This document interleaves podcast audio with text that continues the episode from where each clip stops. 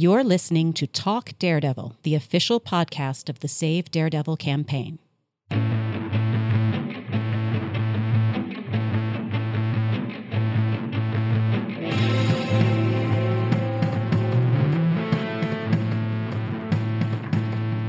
Hello, everyone. Welcome to the latest episode of Talk Daredevil, the Save Daredevil podcast. This is episode 16, and today our topic is Daredevil Season 1. I'm Aisha. Today I'm joined by Christina. Hi, everybody. And Casey. Hi, everyone. Thanks for listening. So let's get into it. yes. So we all decided that we're going to pick our three top moments from the season. And then, you know, we can all talk about the season in general. So I'm going to start with my first uh, favorite moment, which is actually from episode one, Into the Ring. The first scene of the first episode, Matt Murdock is sitting in a confessional with his priest. And this is the scene that sets the tone for the entire series. It takes its time with the lead character. And I counted. It's um, over three minutes long, but they don't rush it. And as you listen to the dialogue, you realize what kind of a man Matt Murdock is. I, I remember this interview with Jon Bernthal during the season two press. Uh, he was talking to AV Club, and in this article, he says, um, I saw what Charlie Cox did with Daredevil season one, and I saw his opening monologue and the elegance in which that was shot, and the patience, the time they allowed that scene to develop. And the honesty in which he played, and it wasn't hurried. You really got to live and breathe in it. And it's true. I always tell people when I'm asking them to give Daredevil a try. I always ask them to listen to the dialogue, to soak it in, because right off the bat, you're getting to know this guy, what he stands for, and when they do, it works. They're hooked from the beginning, as was the case with me. And I wasn't even a comic book fan or knew anything about Daredevil, but I knew he was different right from the scene in the confessional. And I knew Daredevil was going to be a different kind of show. That You're is absolutely so right. true. Yeah. Something that really, uh, it's important to remember that this is only the second scene in the show, and it's the first one that's being shown through Matt's eyes. Uh, talk about brave. The very first shot of the show is the accident that blinds Matt, and they didn't show it through Matt. They show it from the standpoint of Matt's father coming upon the accident scene. So this moment, the confessional is the first time we sit with Matt and he's telling his story. And exposition is hard. You know, mm-hmm. getting information out without saying once upon a time, without it being blatant, without it sounding like people are reading from a script is really difficult. And in the confessional scene, we find out who Matt is, who his father was, that he's deeply connected to his faith, and Mhm. that he is still very emotionally not over losing his father. And these things are so important. And they managed to get that in in three minutes. And like you said, it doesn't feel rushed at all. It was such a beautiful scene. And then the moment when he is speaking about his father and the tear is running down his Right. cheek, but he doesn't break at all. And I mean, just listening to him speak, it was captivating. And I just remember sitting like up in my seat. I, I had no idea who Daredevil was watching the Mhm. show. I just liked watching the MCU stuff. I just thought it was entertaining. But this was the first time, and in this moment was the first moment that I was like, wow, this guy seems interesting. Let's Yeah. keep going. Yeah. I was engrossed, right, Yes. from that first moment. Like you mentioned, the tear sliding down his cheek. And it was very brave of the writers to, um, you know, show that for their lead character, the hero of the show in the, you know, first talking scene. And we see that. I, I thought that was amazing. Uh, one of my favorite moments, one of my top three in this show, has got to be in season one, episode two, Cut Man. And of course, I think a lot of people's favorite moments come from that incredible one shot hallway fight. Uh, but people are often surprised when I tell them what my favorite part of that hallway fight is because it's epic, it's amazing, it's stunning. I remember watching it and saying, wait, have they not cut yet? Uh, it, it blew me away. But for me, the moment that hit me was right before Matt opens the door to rescue the boy, he lifts up his mask. And the fact that he's just been through this brutal fight, he was already wounded to start with, so he was not okay going in. He's definitely not okay now. He's exhausted, but he is the kind of man who through that all says, I do not want to scare this child.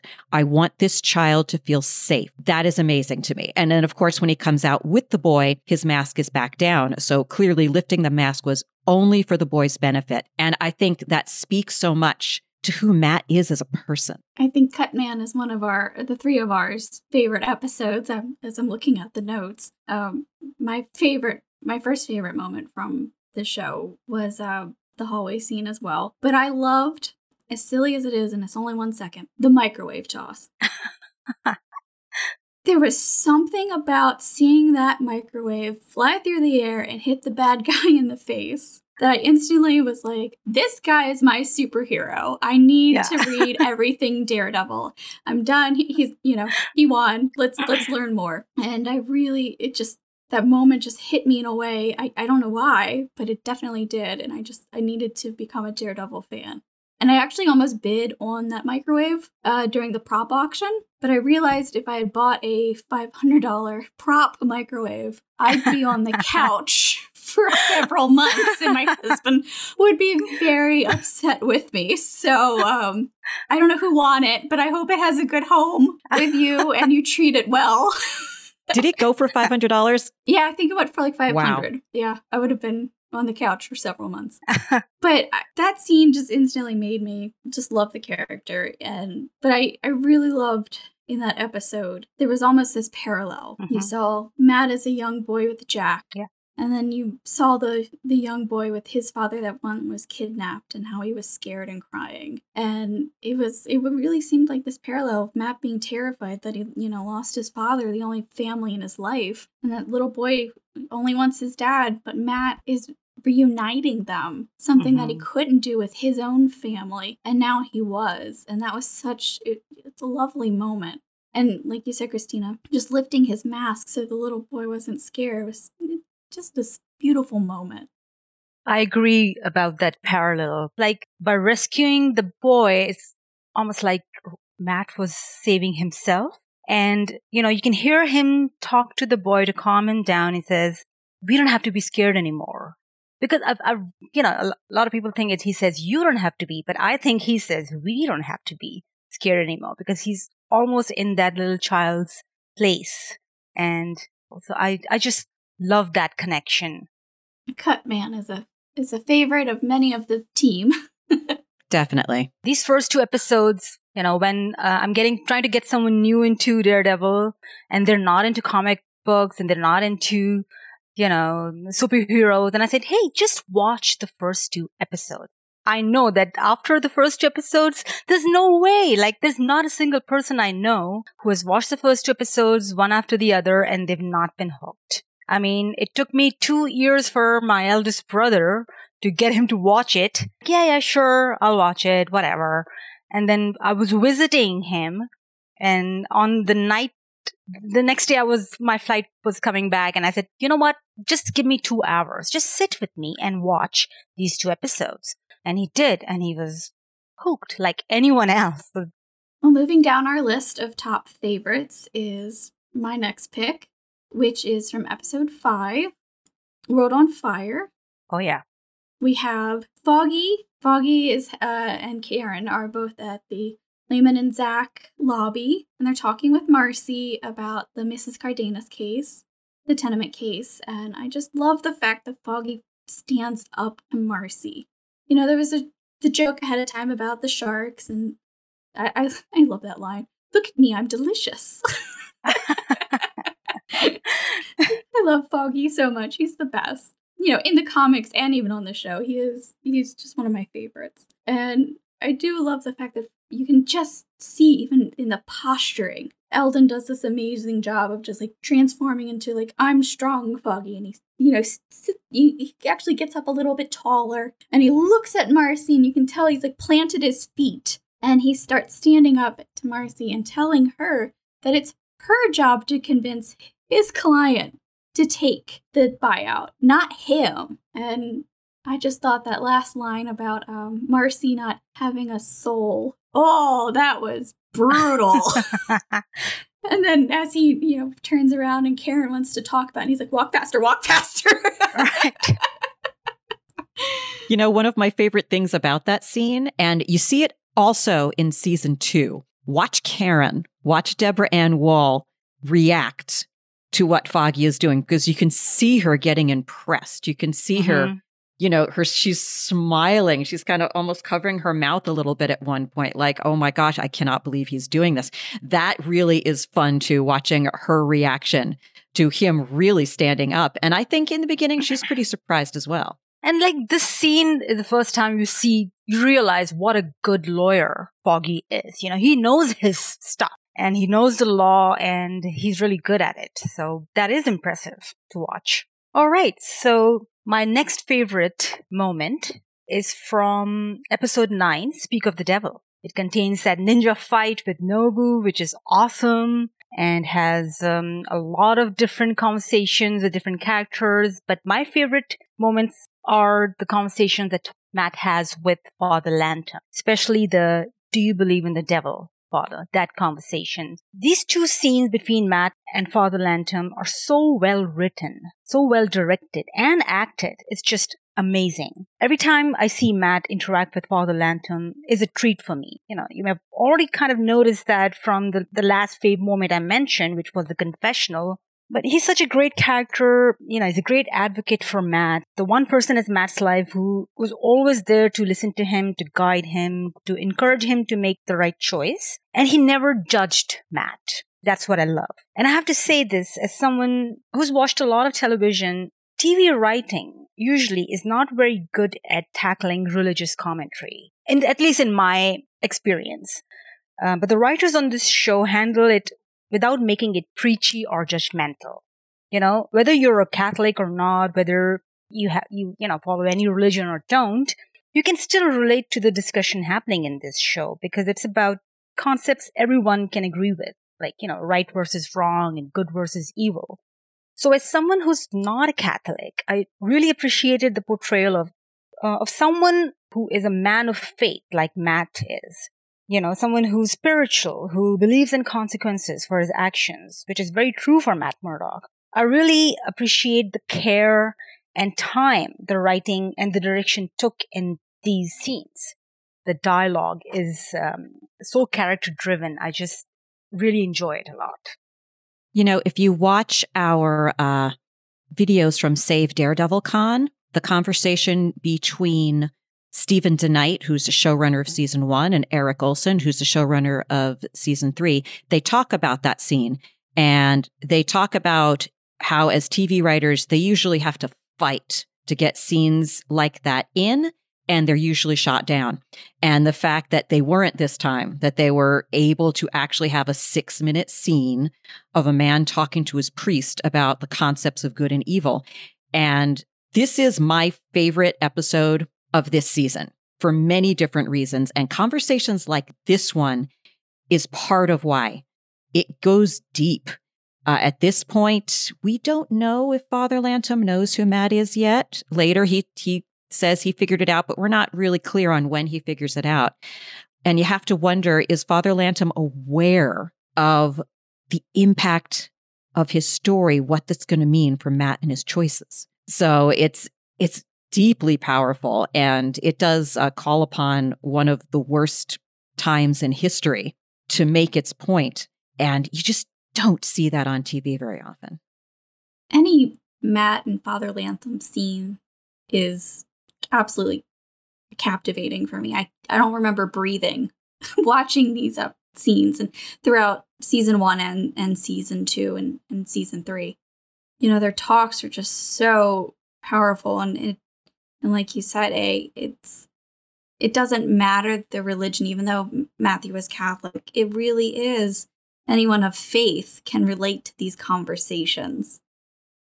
So, number two on my list of favorites is also from this episode, because, like I said, it's my favorite episode of the season. Mm-hmm. I just about had a stroke the last couple of minutes of this episode when I realized that Foggy was going to lift that mask. And it was uh, the way that they teased us with it. First, he's in the apartment. And then he's just going to call 911. And then he puts the phone down and he's looking at the face and he lifts the mask and he recoils and says, Matt, and the episode ends. And um, I was not in a position, I was not able to binge the first season. I watched it, I think, within a week, just lots of stuff going on in my life. And I had to go to bed after seeing that, that scene. I was like, Mhm. no, I need to know what happens. And I think part of it is they did such a good job at showing us Matt and Foggy's relationship that I didn't know how Foggy was going to react. This wasn't going to be a simple conversation. Um, I didn't quite expect what we got in the next episode, which was amazing, but I knew it was not going to be a simple, okay, cool, you're the man in the mask. Now what? I knew it was going to be deeper than that. I was screaming as he was li- lifting that mask, and I was like, "Oh my god! Oh my god, Foggy, you're not ready for this! You're not ready for this!" I, I yell at the TV. Does it yell Um, back? No, thank goodness. Okay, that's good. I think you're okay then. I paid a lot of money. It better not yell back at me. Uh, yeah, I just remember screaming in that scene, and then follow that following episode, Nelson versus Murdock. It was yeah, their whole conversation about it, and it going back and forth of of you know past of you know when they were in college, and they right. pretty much were very honest with one another, and then how Matt's been hiding this from him. Mhm. And they were so vulnerable, and they're both crying at one point. I'm like, this is really how best friends would react to this. I don't, Mhm. I I don't think my best friend would be very excited if I was a superhero and I never told her. And I think that's what was interesting is that it wasn't so much, yeah, I'm a vigilante. It's like, yeah, I lied to you.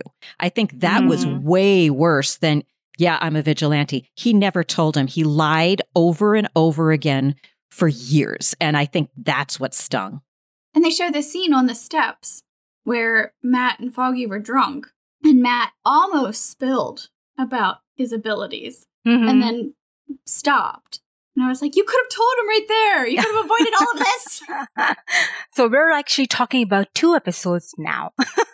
yes. so yeah, I mean, I uh, right. I I completely agree. That moment where Foggy lifts the mask. I mean, and um, I was lucky because I was bin- binging this season, so I was able to roll on to the next episode right right away, and I knew exactly what was happening. But um, yeah, my next favorite moment is from episode 10, Nelson versus Murdock. It's the scene, the story uh, where Matt tells Foggy how he started this journey. Yeah, you know, the story about him uh, listening to the little girl across the block. And, um, you know, Matt says, I called child services like you're supposed to. And then he said, the law couldn't do anything to help that little girl, but I could. Matt has always fought to save the innocent, the weak, the ones who can't save themselves. He's very protective of the vulnerable. And that's the through line connecting the plot throughout the series. Matt's inability to walk away when the innocents are being hurt. And it was the case with the little kidnapped boy. It was the case with Mrs. Cardenas. It was the case with the little girl, you know, who forced him to get up and start doing something. He just wants to help. I think it's interesting that his choice of career, he clearly does believe in the law and he clearly does try to do things through the law. But when the law doesn't work, he goes to work. Uh, so it's it's not simply he doesn't run to vigilante land immediately. He really does try to do things the correct way. And in the story of that little girl, he says, "I did what you're supposed to." And I think if you are someone who has lived through abuse, or if you know someone who has lived through abuse, or if you counsel people who have lived through abuse, a common theme you hear is, why didn't anyone help me? And of course, he showed that sometimes you can try to do the right thing and it still is not enough. And it makes sense then that that would be his first venture into being a vigilante is I have to do something and the law is not enough. Like he says in episode 13, this is where the law meets reality. Mm-hmm. That scene just gave me chills. You know, it just shows how good of an actor Charlie is. And then Elden and their chemistry. It's, they're both so good in that scene. And there's no action in it. Yeah, it's very natural, right? Their chemistry, Yeah. there's nothing forced Mhm. about it. They just click. Yes. So that brings me to my third and final favorite moment in season one. And that is Wilson Fisk realizing that he's the bad guy. Because I think it, it's it's so powerful. You hear about this all the time if you study storytelling, is that the villain never thinks they're the villain. The villain truly thinks that they are right, that they are justified, that any evil deeds they do, well, it's for the greater good. They have to do it. The villain is the hero of their own story. But in this scene where Wilson Fisk tells the story of the Good Samaritan, he realizes for the first time, I'm not the Good Samaritan. I am the ill intent. And it's powerful to see him kind of almost put that on like a uniform. And from that moment on, Wilson Fisk is a different person. He has fully embraced the villain that he is going to wind up being. Such a powerful scene that is. That that whole dialogue, you know, in that police van. Yeah, you're right. He completely embraced his badness in that moment. And Yeah. um I mean maybe for before that you you could kind of um you know feel bad for him. You know, you could understand his motivations. He was trying to do good things for Hell's Kitchen, perhaps in his own way. But at that moment, he just completely realized that, um, no, I am the ill intent. And there's nobody else who could have pulled off that scene, that shift in the way Vincent did. Oh, wow. Yes. I mean, he was incredible in every season and every scene, but that you could just you can see him change from thinking he's the hero to realizing he's the villain, and and like you guys both said, embrace it. And talking about embracing the villain, um, my final pick is the big reveal at the end of the season. You see, you know, Daredevil in in the suit that we've all been waiting for, and he corners uh, Fisk in the alleyway. And it's this reversal from Speak of the Devil, where Mhm. Fisk says to Daredevil, I'm going to kill you. And Daredevil says, Take your shot. Where in Mhm. Speak of the Devil, It's the other way Did- around. yeah, it's the other way around.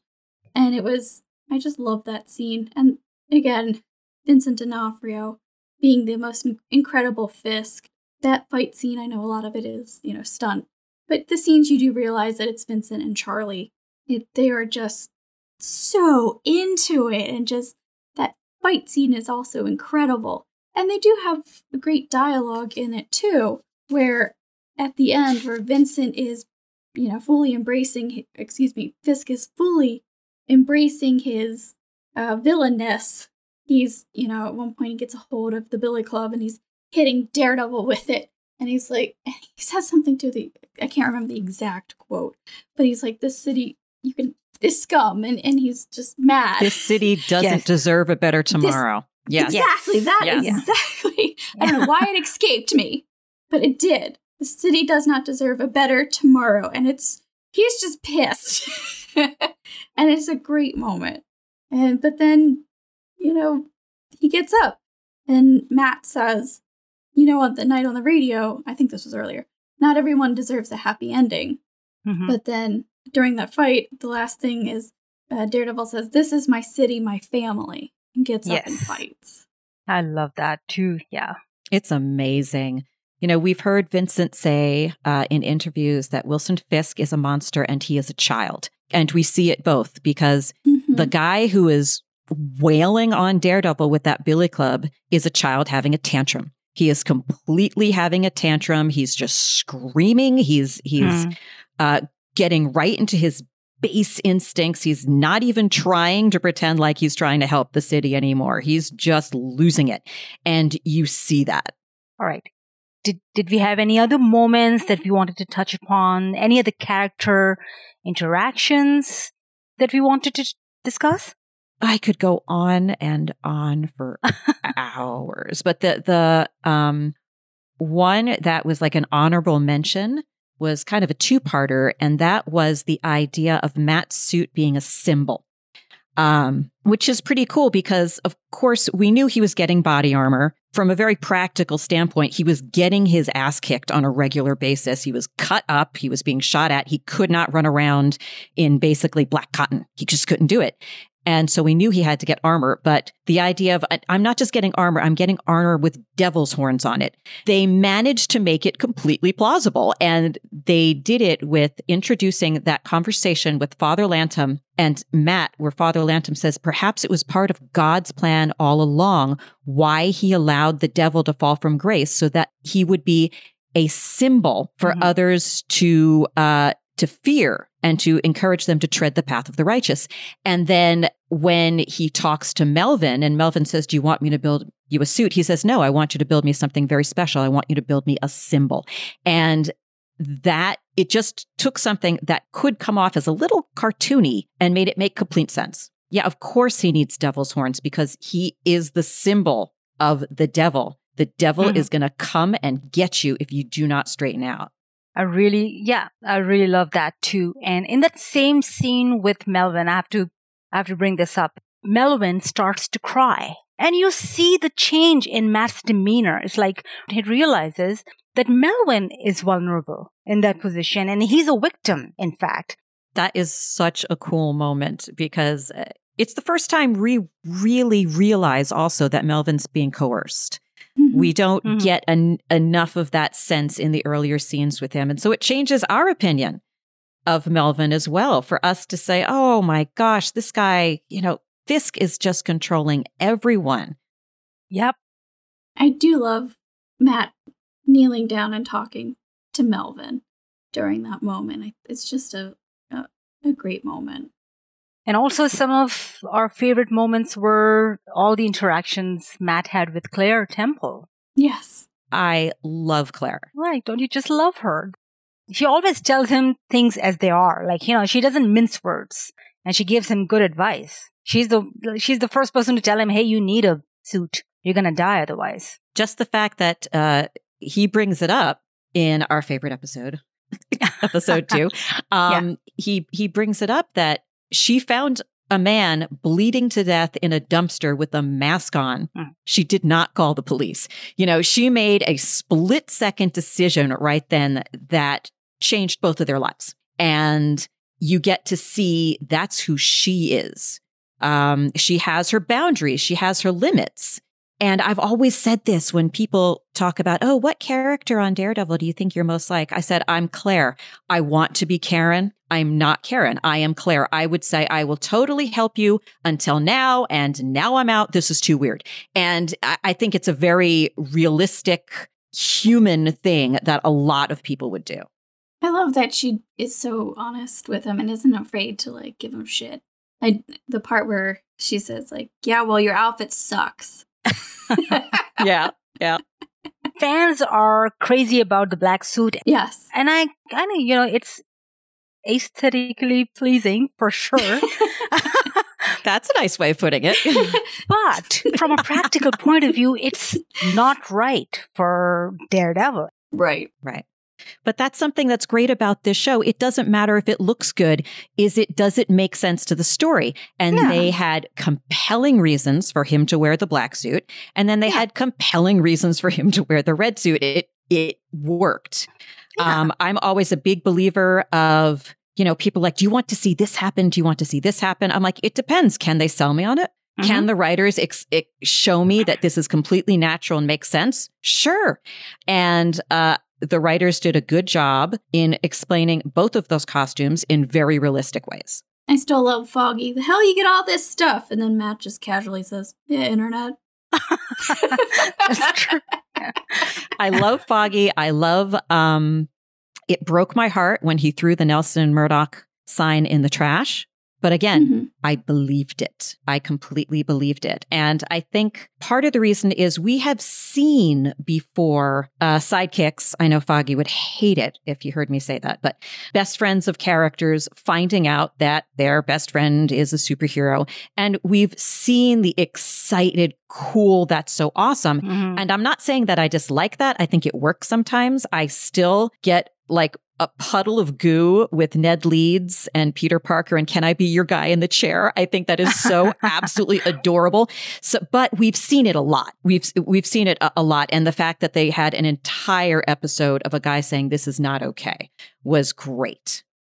Another thing that I really loved on the show, it was Matt reading Braille as a child versus Matt reading Braille as an adult, and you can see that there's a distinct difference in the way that they do it. In episode 2, Cut Man, we have two scenes where young Matt is shown reading Braille. The first one is at Fogwells, where Matt is, is explaining how Braille works to Jack. And you can see here that Matt is reading Braille with one hand.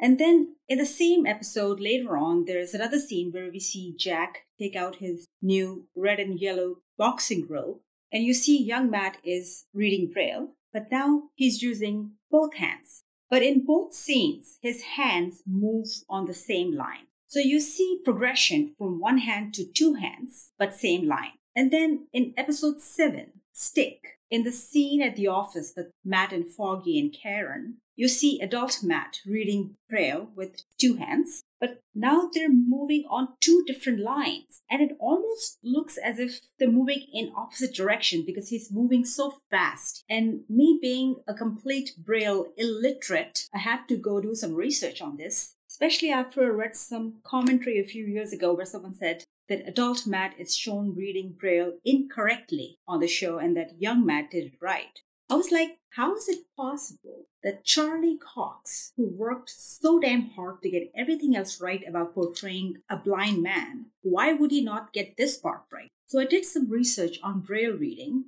I found several videos where actual Braille readers talk about how it's done. And it turns out that there is more than one way to read Braille. That often people who are new at who are beginners, they start with the one hand approach. And as they learn, they start using two hands and often it is easiest to stay on the one line so that they don't lose track of the sentence that they're reading. But I also found that those who are fluent in reading Braille, who've been doing this for many, many years, can easily use both hands at the same time. And if they're expert enough, they could do more than one line at the same time. And that means they read Braille really fast. So that really made me happy that this was yet another thing that this show got right, that Charlie got right. And it really makes rewatching those scenes total pleasure. And I just have a quick thing, and it's so funny that this sticks out because it's not even one of the major characters, but it was such a throwaway bit, but it just made me gasp. And that's after uh, little boy Fisk kills his father, and his mother takes that moment to comfort him and then her face changes and she says, Get the saw.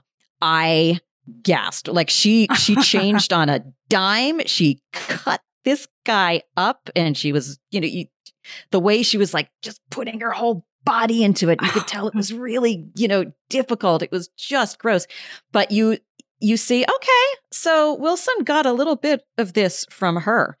Um, again, mm-hmm. she was being constantly abused and she she had the moment of, okay, he's dead now get the saw. It was, uh, I, I do think that that kind of transferred to, to Wilson Fisk a little bit. The last thing I wanted to mention was uh, from episode seven, Stick. Uh, the scene where uh, Matt and Stick are in Matt's apartment. Matt says, I've learned a lot since you've been gone. And Stick says, Yeah, like what? And then Matt goes, You're a dick. And then Stick goes, That's true. and I just I, I appreciated Stick being just like, yeah, yeah, that's me. And and then the you're a dick line is something Matt really wanted to tell him for the last 20 years. and then they go right into drinking beer together. Yes, yes. That's such a guy thing. and also Stick saying uh, that it's that piss German beer. And then in season yes. two, Elektra says German beer tastes like piss. And yet uh, I didn't put two and two together that maybe that was something she had heard from Stick. mm-hmm. Well, I think it's obvious that we all have even more favorite moments from season one, but we could be here all day. But uh, hopefully, you enjoyed hearing us talk about what our favorite moments were and reach out to us on social media and tell us what yours were. stay tuned. We have more episodes for Talk Daredevil coming out, and our fight to save Daredevil continues on. So please continue following us on social media. And sign the petition. And share it. Woohoo. Yes. Thanks so much for listening. Thank Bye, you. guys. Thank you for listening to Talk Daredevil, the official podcast of the Save Daredevil campaign. For more information on Save Daredevil, please visit our website at savedaredevil.com. Remember, Murdocks always get back up.